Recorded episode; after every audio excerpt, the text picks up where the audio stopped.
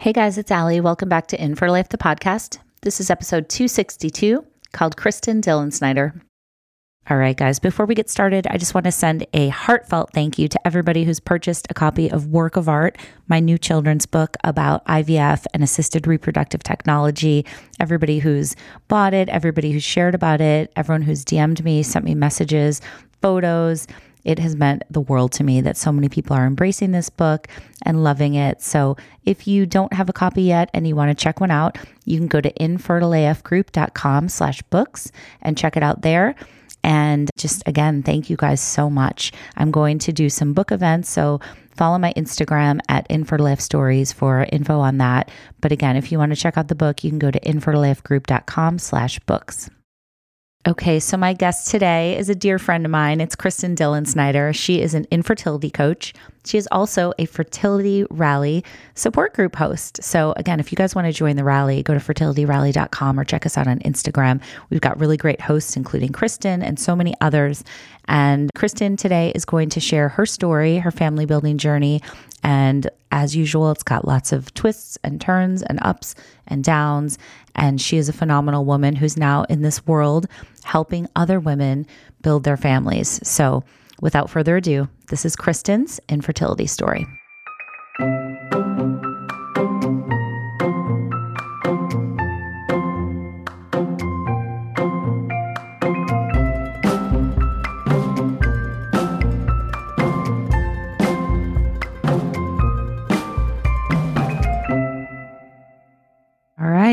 My friend. How are you today? I'm so good to see you. I'm so, I love talking to you. Remember that one day we talked on the phone for like, it was supposed to be just a quick catch up. And like an hour and a half later, I was like, oh my God, we have to, we have to stop. We have to get off. We had such a good, we talk about life and business and all the things. So I just adore you. And full disclosure, I will say you are one of our fertility rally hosts for our group, which has been awesome. So thank you for being a part of that. Before we get into the stuff, why don't you tell tell everybody like what you do coaching wise and like where they can find you. Let's do that right off the bat and then we'll get into your story. Okay. Oh, I love that. We'll switch it up. So, yeah. yeah, I'm so glad to be here and I love being a part of Fertility Rally. I think what y'all have created is such a needed piece to the infertility journey for people. And so I just love that. But I started doing coaching where I started with one on one because I felt like I needed to talk to one person who knew this, who knew what was going on, who knew the language, knew the words, who could almost finish my sentences. So I didn't have to spend the time when I was looking for support educating. And I love that. And what I've learned over the years, because I started this in 2019, is that everybody has different needs and everybody's journey is different. And so fertility Rally is an awesome thing. And what I offer, it can be in addition or mm-hmm. in for someone else who just really wants that one-on-one stuff so that there's options out there. So I love that we can work together in that way. You can find me on Instagram. That's where I'm most active. And it's my name, which is Kristin Dillensnyder. Mm-hmm. Um, if you put in Kristin and IVF coach, it will usually show up. So you don't have to spell my last name. Even my dad, I don't think knows how to spell it. oh my God. That's amazing. Yeah. Okay. And so I do one on one coaching and small group coaching, like teeny tiny small group coaching, because I offer the support that people who are in really high powered high achieving positions where they feel like they cannot talk about this whole other part of their life. Because that so was my experience. I was going through infertility and IVF and it was consuming my life, but I was in a position at work where I couldn't talk about it.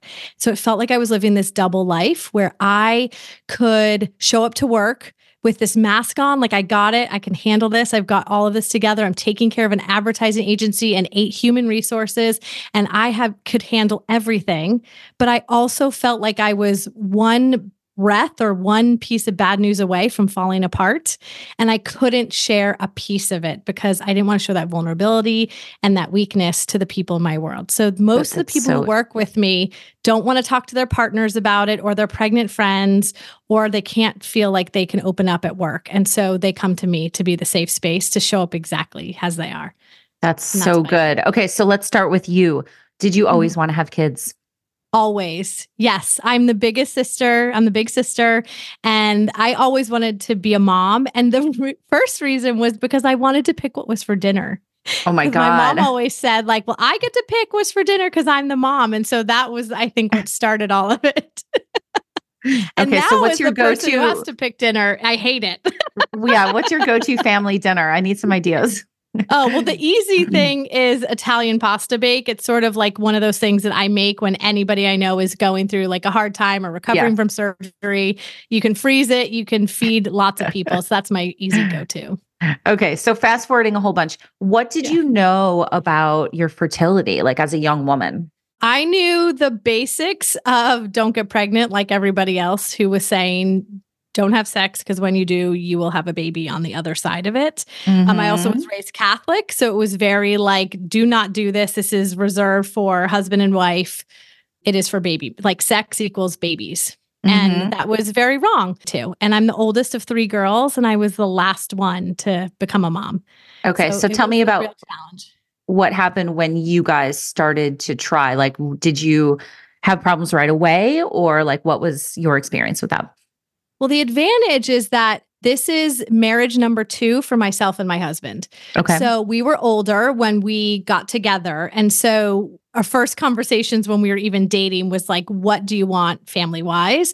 Because that was so important to me. I already felt like I was behind in life because I got divorced and I was moving backwards. And so here I was getting married at 35 and not a mom. All my friends were already, half of my friends were already moms and married. And here I was going backwards. So I Mhm. had really early on conversations with my husband to say, hey, this matters to me. Like, I want to, we'll get married and we will be trying immediately right Mhm. away. And we did have the advantage of knowing that there was male factor infertility. Um, so we got right into it. I went to the OB pretty much like the month after I got married. But then I also had to have back surgery and an appendectomy, an emergency appendectomy in the Oh, same gosh. year. So it sort of delayed our start. But we started with doing IUIs and none of them worked.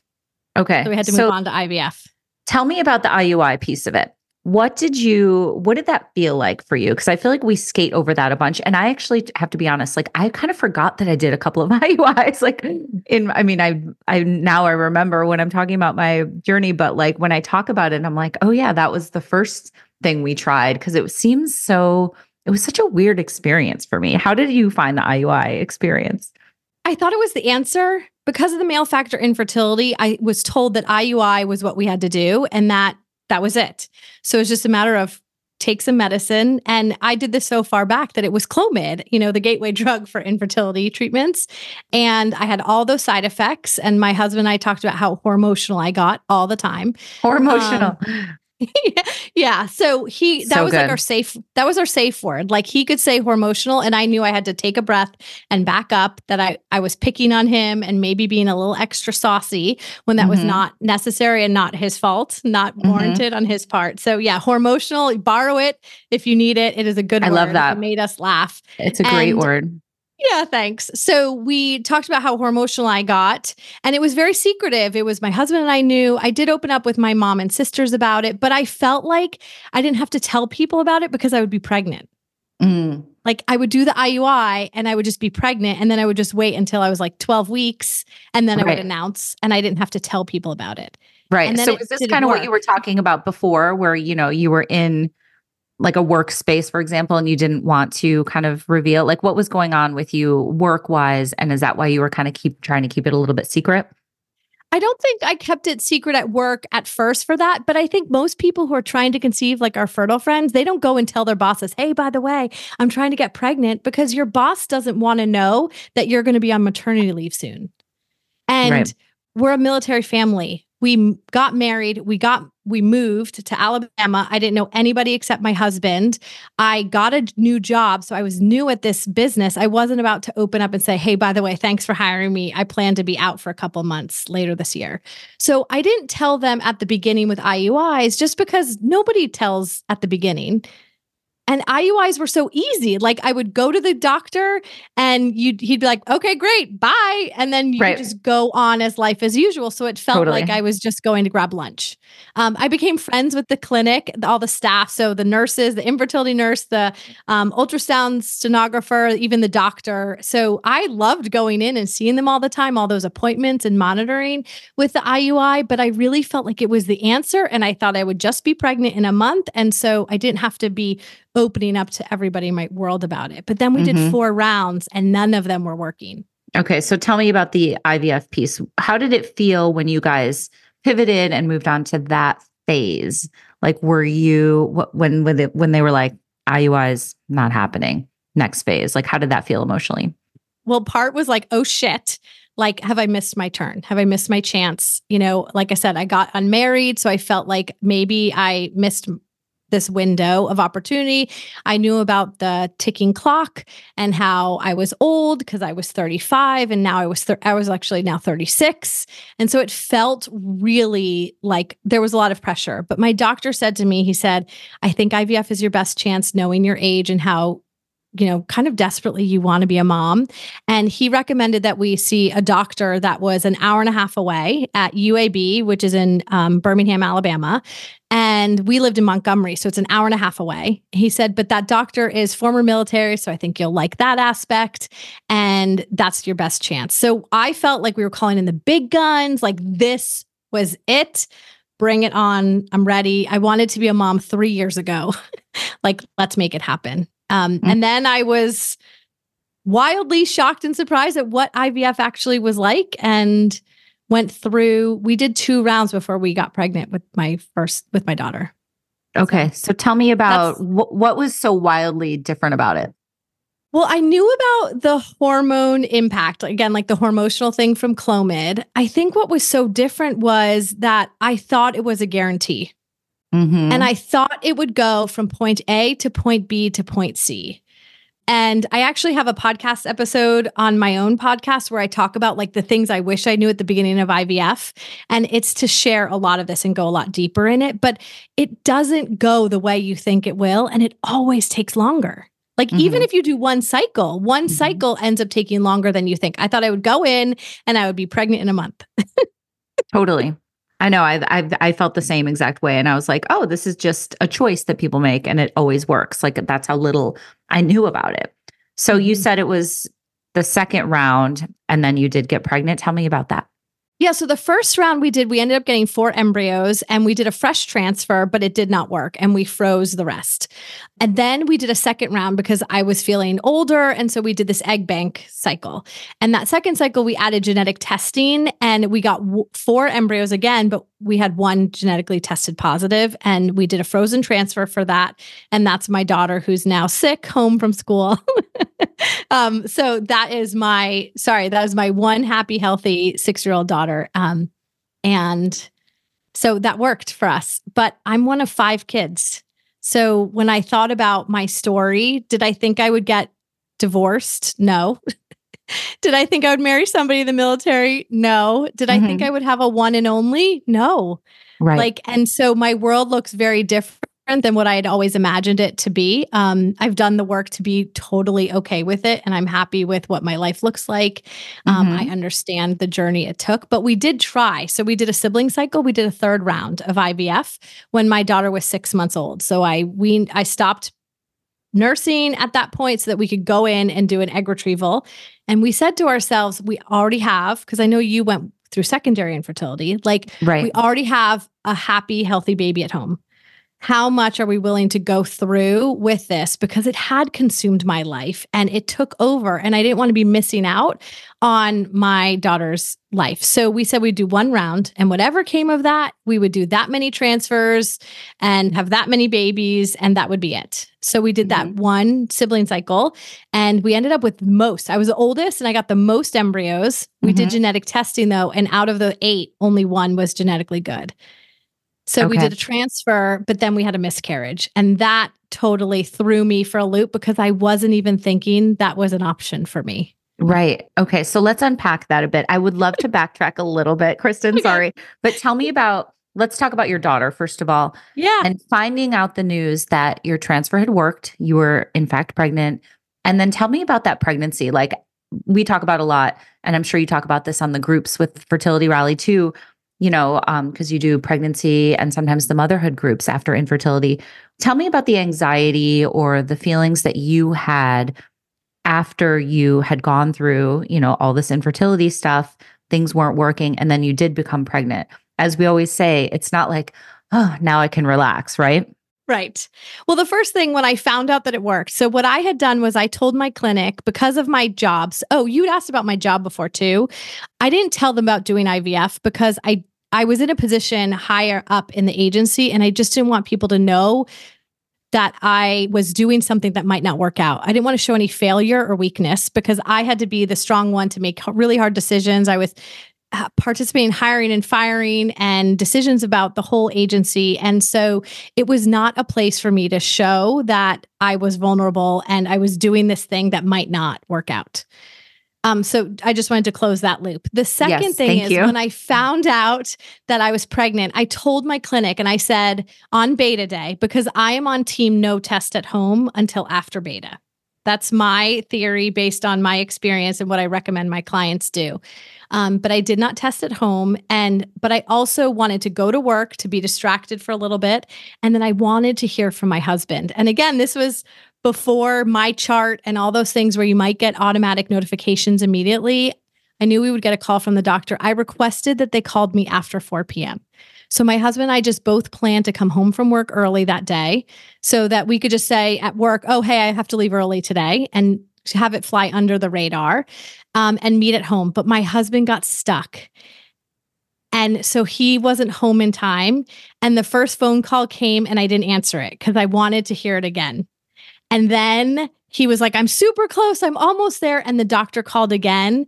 And uh, I literally like remember I opened up the door, our front door, because oh. it looked out of the driveway, and my husband is driving in, and I answered the phone with him like in my view. And the doctor said, You're pregnant. And I just like jumped up and down. So he didn't hear it, but he was in his car and he saw me and he was terrified to find out. Like for him, he yeah. talks about the anxiousness of coming home, not knowing what he would find. And so for him to have the visual of me jumping up in like that total pure crying joy was like the highlight. And for me to experience it where I was able to have him know and find out at the same time as me meant so much. Oh my God. So, First of all, I got the full body chills right now when you said that. Secondly, tell me about getting so emotional right now. Why yeah. why is it so emotional still? Well, because I'm still in it with all my clients and, you know, people with fertility rally, like what I want to say is I cannot wait for you to get that moment too. I know how hard the person listening is waiting and trying everything to get to like to that point. And so it was not lost on me in that moment after what I'd been through. And it's still almost seven years later, still not lost on me. It still is just as powerful. Um, you know what? And the reason I ask you, and obviously no judgment at all, because I got emotional as well while you were telling that, I just want to stress the fact that and normalize the fact that it is still so ingrained in us what we went through even years later and you know if anybody is listening and you know, is feeling like I shouldn't be feeling this way anymore, or, you know, why am I getting so choked up? I think it's just totally normal because going through infertility is traumatic and it's devastating and it's a roller coaster and it's one of the hardest things ever.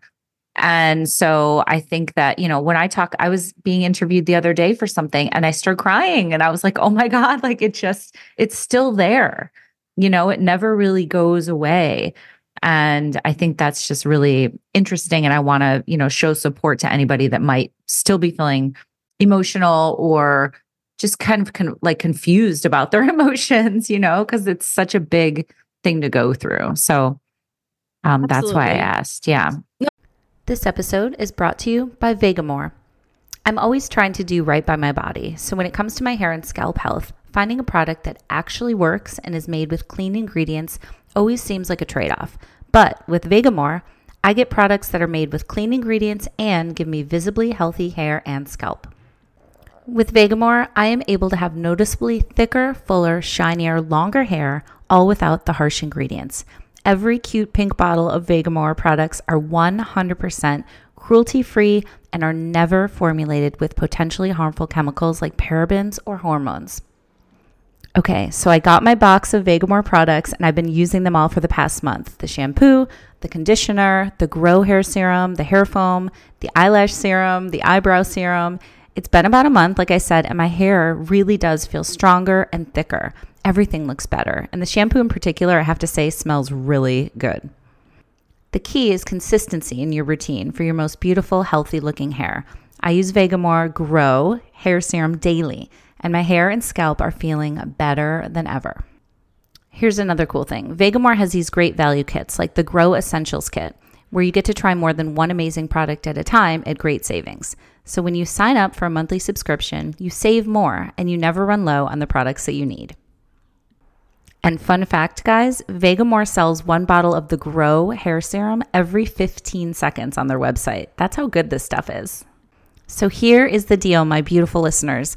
For a limited time, you can get 20% off your first order by going to vegamour.com slash infertileaf and using code infertileaf at checkout. That's V-E-G-A-M-O-U-R dot com slash infertileaf, code infertileaf to save 20% on your first order. V-E-G-A-M-O-U-R dot com slash infertileaf, code infertileaf. Thanks, Vegamour.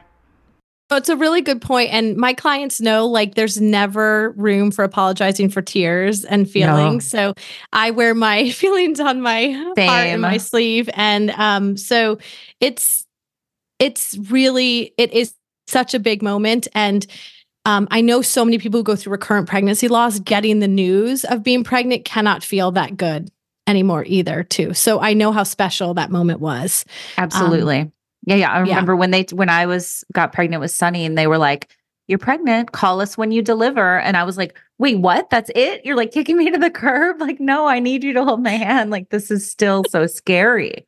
You know? Yeah, it totally is. Um, but like you que- asked before about the pregnancy experience. Yes. I really loved every minute of it. And that's one of the things that I had to um almost not get over, but accept that I wouldn't be pregnant again and go through that experience. My whole life, I've sucked my stomach in. And so as soon as I was told I was pregnant, I stopped sucking in my stomach. And I was so grateful to oh have God, some relief to not have to do that. And I really did love every minute. But what I noticed did happen was there was always that fear of the other shoe to drop and not truly 100% believing until my daughter was in my arms. Um, and so I talk about and I work on this with my clients about moving the goal line. I see this happen with everybody because going through infertility is traumatic and people don't talk about it like it's a trauma, but it is month after month after month. It is it's trauma and you're experiencing it over and over again. And so it's really hard to go beyond the next step. So everybody pushes that goal line. Oh, I'll be happy when the beta doubles. I'll be happy when I see the heartbeat. I'll be happy when I graduate and go to the OB or when I hit the second trimester or 20 weeks or 24 and viability and that's just moving the goal line. So part of what i do with my clients with working on them while they're still trying to conceive is to help them understand how or to know that that's going to come and that's normal and natural but also how to work on that so that they're not moving the goal line through their pregnancy and they can enjoy more of it. Cuz i didn't document every part like i wish i had and I didn't share every part because I was also still so sensitive to everybody else because I had a Finsta that I was documenting my whole infertility journey on. And so it felt really hard to share the good parts, okay. knowing that people watching were still waiting. So, okay. So, wait, I want to hear about your Finsta. So, if anybody doesn't know what that is, fake Instagram account. Um, Tara Lipinski talked about hers on my show. Mm-hmm. Um, and what was your Finsta handle? Um, it was TTC Kiki. So, okay. um, because one of my nicknames is Kiki, and at one point, Instagram did this really uncool technology where your cell phone number was attached to your account, and so it could offer people you might know And so it literally oh. sent me messages like, oh, you might know this person. And it was all my friends in my personal life. Oh, shit. And that meant that they were getting, oh, you might know this person, this yeah. TTC Kiki. And so Put two and two together there, right? that was pretty um, traumatic. Did anybody contact you that like you weren't expecting to? Yes, a couple people. I had had that account private, so a couple people then requested to follow me, and so I, depending on some of the people, I let them know to say, "Hey, um, this is a private Instagram account. This is not related to anything that you'd be interested in," and just kind of mm-hmm. swept it under the rug. Right, totally. Yeah. Um, okay, so moving on with your story, tell me what happened when you did that next transfer. The sibling cycle. The sibling um, cycle, yes. Yeah. So I, at this point, I'm on cloud nine. I'm the mom I always wanted to be. I have this beautiful, amazing daughter, and nursing was really hard. I actually had to exclusively pump. And so I just want to say that because so many people also spend so much of their trying to conceive journey focusing on trying to conceive. And then they think about the delivery, but people don't think about past delivery as much as I think they should. And nursing was really hard and I thought it would be easy. And I it opened up the wound of, oh, my body is failing me again that came from infertility. So I just want people to hear this and know that that might happen. I was not something I even knew was a thing. Yeah. Um, spoken like a true coach. I love it. I love it. Me. I can't totally. help it. Um, and so I went and went through the process and but I was like, I'm a pro. I know. And I also have no pressure because I'm already a mom which isn't really true. it's still, there's still a lot of pressure because there's this feeling of, I wanted my daughter to have siblings and I wanted my daughter to have those relationships like I do. And so it was hard in that pressure sense. It wasn't the same pressure of, I, what if I never become a mom?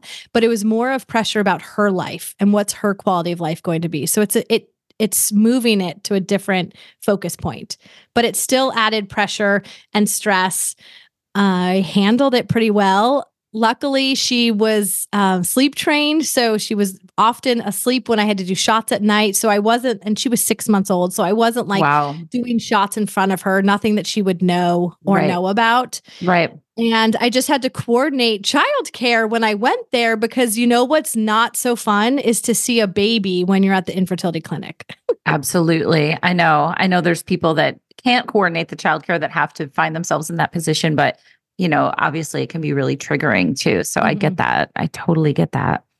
Yeah. Um, so I we were able to handle it all. I did get a polyp. And so I remember where I went to the last appointment of the frozen transfer because I was like, I'm a badass. I'm now 38 I was uh-huh. 38 and I was like, and I got more embryos than when I was 36. Like, this is amazing. My body, yeah, amazing. that is amazing. Like, and so we had the one good embryo, and my daughter was the one good embryo. So I don't scream, you only need one good embryo because I I hated that kind of news myself. Mm-hmm.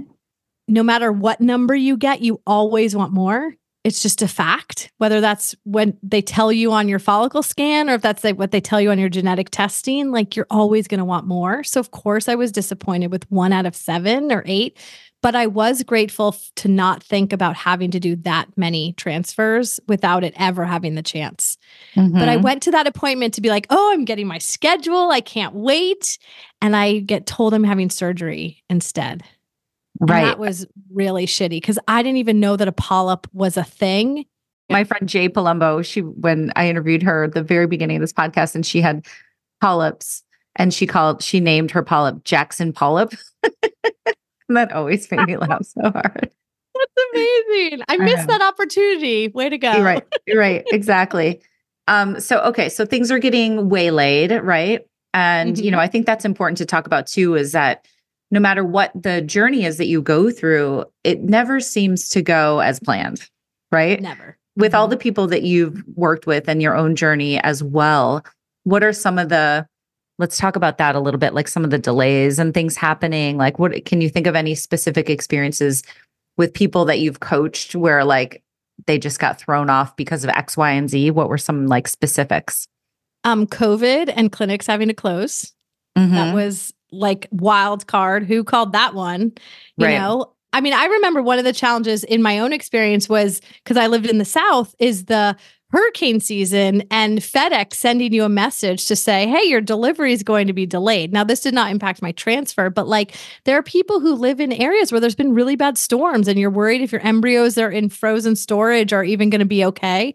Luckily, the clinics have done an amazing job, I think, of um, advertising and talking about, hey, we have this backup system, your stuff is safe and okay. Um, but I think COVID and clinics literally having to close in the middle of cycles was one of the biggest things. I've mm-hmm. had clients where they show up and their embryo um, does not make the thawing. It doesn't survive. So they show up and they have nothing to transfer. Yeah. Um, I had one client who got a flat tire on her way to her transfer. And you know how much they time your trigger shot? And you're supposed to show up and have your transfer at a certain point. So she was delayed. But the coolest part of that story is that a woman pulled over to help her was a nurse who worked in the pregnancy unit at the hospital. And she told her she's like i'm supposed to go to my embryo transfer. Like i have to be on time. And she got a ride and she said i'll see you in nine months. And it oh, actually that transfer shut. worked. Oh my god you just gave me the chills again. I know. Is it so like that's a really cool story. that's a cool story yeah I'm enough removed from my own experience and years that it works out. Like it it doesn't work out how we think. Again, I've experienced this with my marriage, my family building, where I live, all of it. And in the moment it feels so hard and impossible, but I see over and over and over again, like it always does work out. It's just never the way we think or the timeline we think. The challenge mm-hmm. is that we we think because it doesn't look how we think and it doesn't happen the timeline we think that it might never happen or it will be bad or worse. And that's not always true. Mm-hmm, so, mm-hmm. can you speak to just people who might be listening? Like, it does, you know, my therapist, I remember when I was going through it, was telling me and got me to the point where, like, no matter what happens, you're going to be okay. And that was like a big mindset shift for me because mm-hmm. I felt mm-hmm. so like rudderless for so long and like unhinged and like I wasn't going to be okay. So, kind of the same thing that you're saying, but like for people, you know, as you know, it doesn't always mean that you're going to walk away with a baby at the end of this, right? So let's touch touch on that a little bit too, because I always love to give all the different, you know, outcomes and all the different perspectives. You know, if somebody decides to pivot from treatment, can have you worked with anybody that's gone that route? Yeah, absolutely. I I'm so grateful to have the opportunity to work with people through all d- different types of diagnoses, diagnoses, different ages. Some of my clients have done 10 rounds and some have done one and it works out. Some mm-hmm. have to walk away, some do mm-hmm. donor and mm-hmm. adoption and all of the above. So mm-hmm. I also personally went through IVF to become a mom and also walked away with it still looking different than what I had imagined.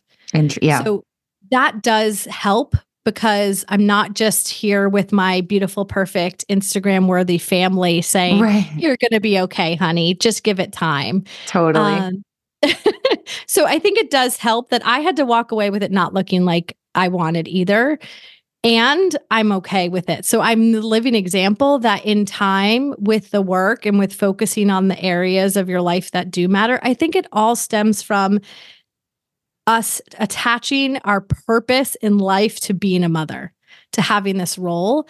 And when you can see that you actually have a purpose in this life outside of that, and guess what? All the friends you have that are moms are also questioning their purpose and worth in life, even with their babies.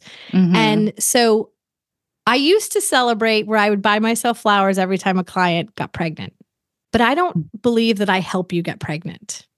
I help you handle the days until you're pregnant and then beyond it. And so I started celebrating when I get the message from my client that says, My transfer's tomorrow and I know I'll be okay no matter what. Yeah. And so, just yeah. like you said, like it takes off the pressure too when you're going through this, the transfer still or the egg retrieval. But you can want this so, so bad and still have an amazing life in the meantime and after if it doesn't look like you think. Mm-hmm. It helps right. to find people who have done that though. Like mm-hmm. I was mm-hmm. just talking to a client who said, I've seen so many stories about people doing transfers and then having a miscarriage. Mm-hmm. Who've gone through IVF and then they have a miscarriage. And it's because most people talk about their hard times more often. Like they share Mhm. it in these environments more openly Right. than people sharing their good news. So I encouraged her to go find people who are in the position where they did a transfer and did not have a miscarriage. I have another Mhm. client who's going back to work and is traveling a lot. And she's like, How do I be a mom and travel and do my job and still be an awesome mom? And I said, Go find women you know who are in awesome roles, who travel all the time and are still amazing moms. You need to find examples of other people in your life to show you that it's possible. So then you can personalize it and know that it's possible for you too. Right. Right. So and let's that's go back what to you do is so helpful well. right? Thank like you. are showing that with Fertility Rally and putting people together and connecting them. You're showing them this example of what's possible day and day with all Yeah. of the different stories. So it's well, really it's basically, powerful. You know, it stemmed from what I wish I would have had when I was going through it. You know, so that's where that whole the grain Yep, of the same. idea came from.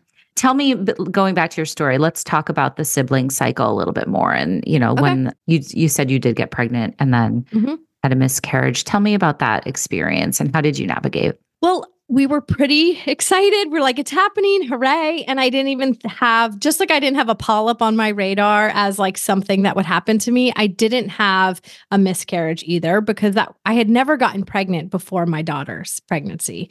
And so mm-hmm. that wasn't an option to me. So we were moving forward. It was like, great. We're military. So we knew knew we'd be moving at some point. So I I also when I was pregnant with my daughter, the first my my daughter, I got into a car accident and I had to get a new car and I got a minivan because I was like, I'm gonna be, I'm pregnant and I'm gonna be a mom of many. And then here I was just six months ago, a mom of one with a minivan. And I got Mhm. into another car accident and I had to get a new car and I did not get a minivan because I've accepted that I don't need a minivan. Like that's, That's just right. not the life I'm in. I don't need a minivan for my one. So Right. yeah, we we weren't cautious. I was hopeful. I didn't have any reason to believe that there would be a problem. And I went in for my last like graduating ultrasound at the no, not even at the clinic. It was at the OB. It was my first appointment at the OB. And so I, my husband was there and I went in and this was also the OB and the nurse and the ult- the ultrasound sonographer who I started doing all those IUIs with. So it was local. And I went in and she looked at me with like this face. And I just, I knew. And um, my husband's there. Mhm. He's like, what? What? Like, The face. It's the face. Yeah. yeah, it's the face. And she knew me well enough. And she was like, I need, um, let me go get the doctor. And so I was like, oh, that sucks so bad. Um, they did handle it well, telling me and then giving me a room. And then also they have a side exit. And I've heard so many stories of women who get that ultrasound where they're expecting to see a heartbeat and see the baby and they don't. And then they're ushered through the front door and saying, sorry, bye, call us in your next cycle kind of thing. Mhm. And so I'm really grateful that they gave me the room so that we could sit and process and cry privately. that's Um, so and great. then had that back exit. So if there's any doctors Totally. listening, please no, make seriously. A requirement as part of that process. Absolutely. Such a good point. I'm so sorry Yeah. that that Yeah. went that way for you. Yeah, me too. Um, and it it happens more than we think and that we know Right. about and that sucks. So Right. So then with that being the last healthy embryo, right? Were you guys like, okay, we're closing the chapter on building family anymore? And tell me about Yeah. having that conversation with your husband and and how did you was there like a grieving process to not just not only the loss of your baby, which obviously is devastating, but we always talk about the loss of like what you thought your life was going to be. hmm Yeah, that's a good point. I always talk about the guidebook. Like we have a guidebook on our life on how everybody else should be and how it should look. So, yeah, same thing. The weird thing was two weeks earlier, I had just given a public speech about how to be a good friend in bad times. And I shared with a group of like a hundred women on how to be supportive to people through so many different life events that happen because I see that most people want to be the good friend and they just don't know how. And they get into this place where they're stuck and then they don't do anything. Mhm. So I helped people with things to do, things to say, things not to say. And so that was that's the speech. I still give that speech out now. Um, and I shared, I was like, and good news, we're pregnant with our sibling cycle. And then two weeks later, I lost it.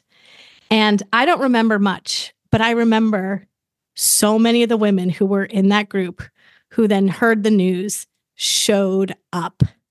They did the things that I had just talked about.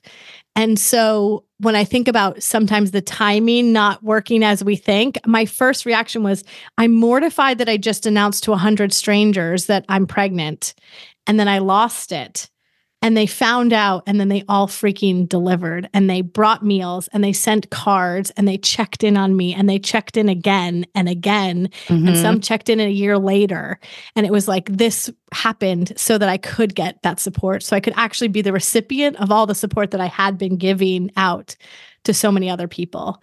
My husband and I, we definitely grieved and we grieved differently. You talk a lot about your relationship with your husband going through infertility, and two different humans grieve differently, whether they're in a relationship or not. Mm-hmm. And having the decision that that was our only cycle, because also we paid 100% out of pocket for 3 mm-hmm. rounds. So mm-hmm. when it came time to it, could we come up with more money and do it again? Yes. But was that the best thing for us to do?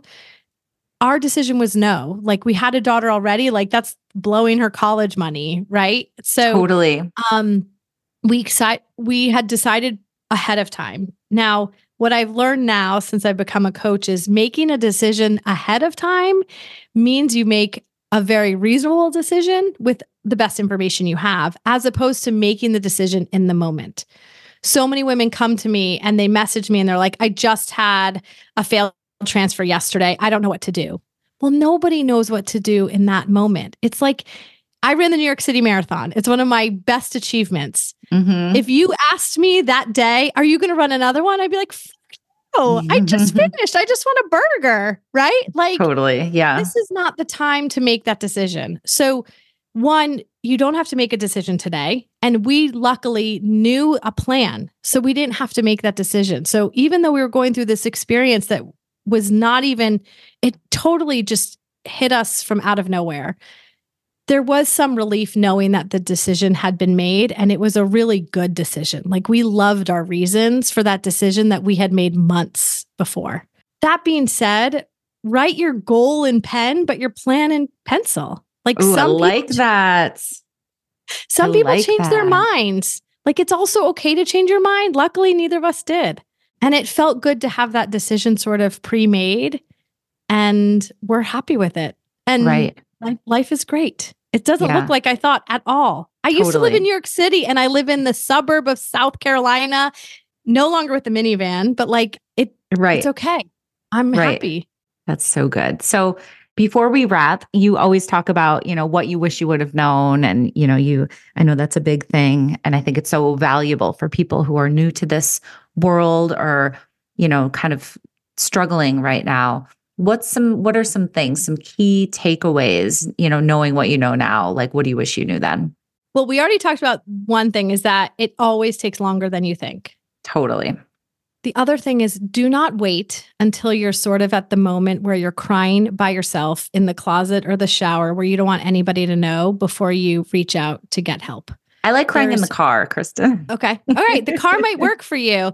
I worked in an office and so like I had to go into the like into the bathroom, right? Um yeah. You know, sometimes I say like when you're on the floor and you're eating the tub of ice cream, like from the tub, right? With the spoon on the floor. Like don't wait till you get to that level before yeah. getting the help you need.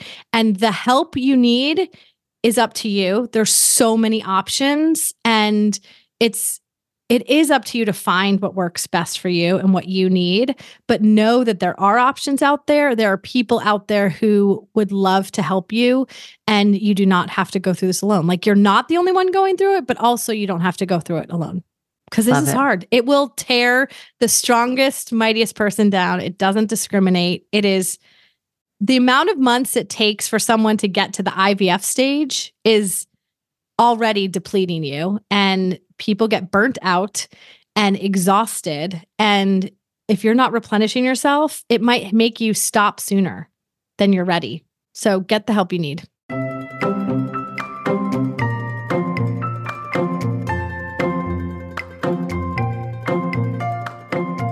Thank you guys so much for listening. Again, check out my new book called Work of Art. It's at infertileafgroup.com slash books. Thank you so much to everybody who has already purchased it and shared it. Also, check out Fertility Rally if you guys want a safe space to land and a group that gets it. We are the worst club with the best members, and we've got some really great support groups every week. We have some events coming up. We have Fertility Rally Live coming up in April once again, and just so much support. So, join our fam. Everyone is welcome. You're bound to find not even one, but many, many people who can relate to your story if you join our group. And if you ever want to check out a support group, you can just DM me and ask to. That is totally cool as well. So we just want to be there for you guys. Check out fertilityrally.com. And again, check out work of art at infertileafgroup.com slash books. Thank you so much. Sending you all so much love.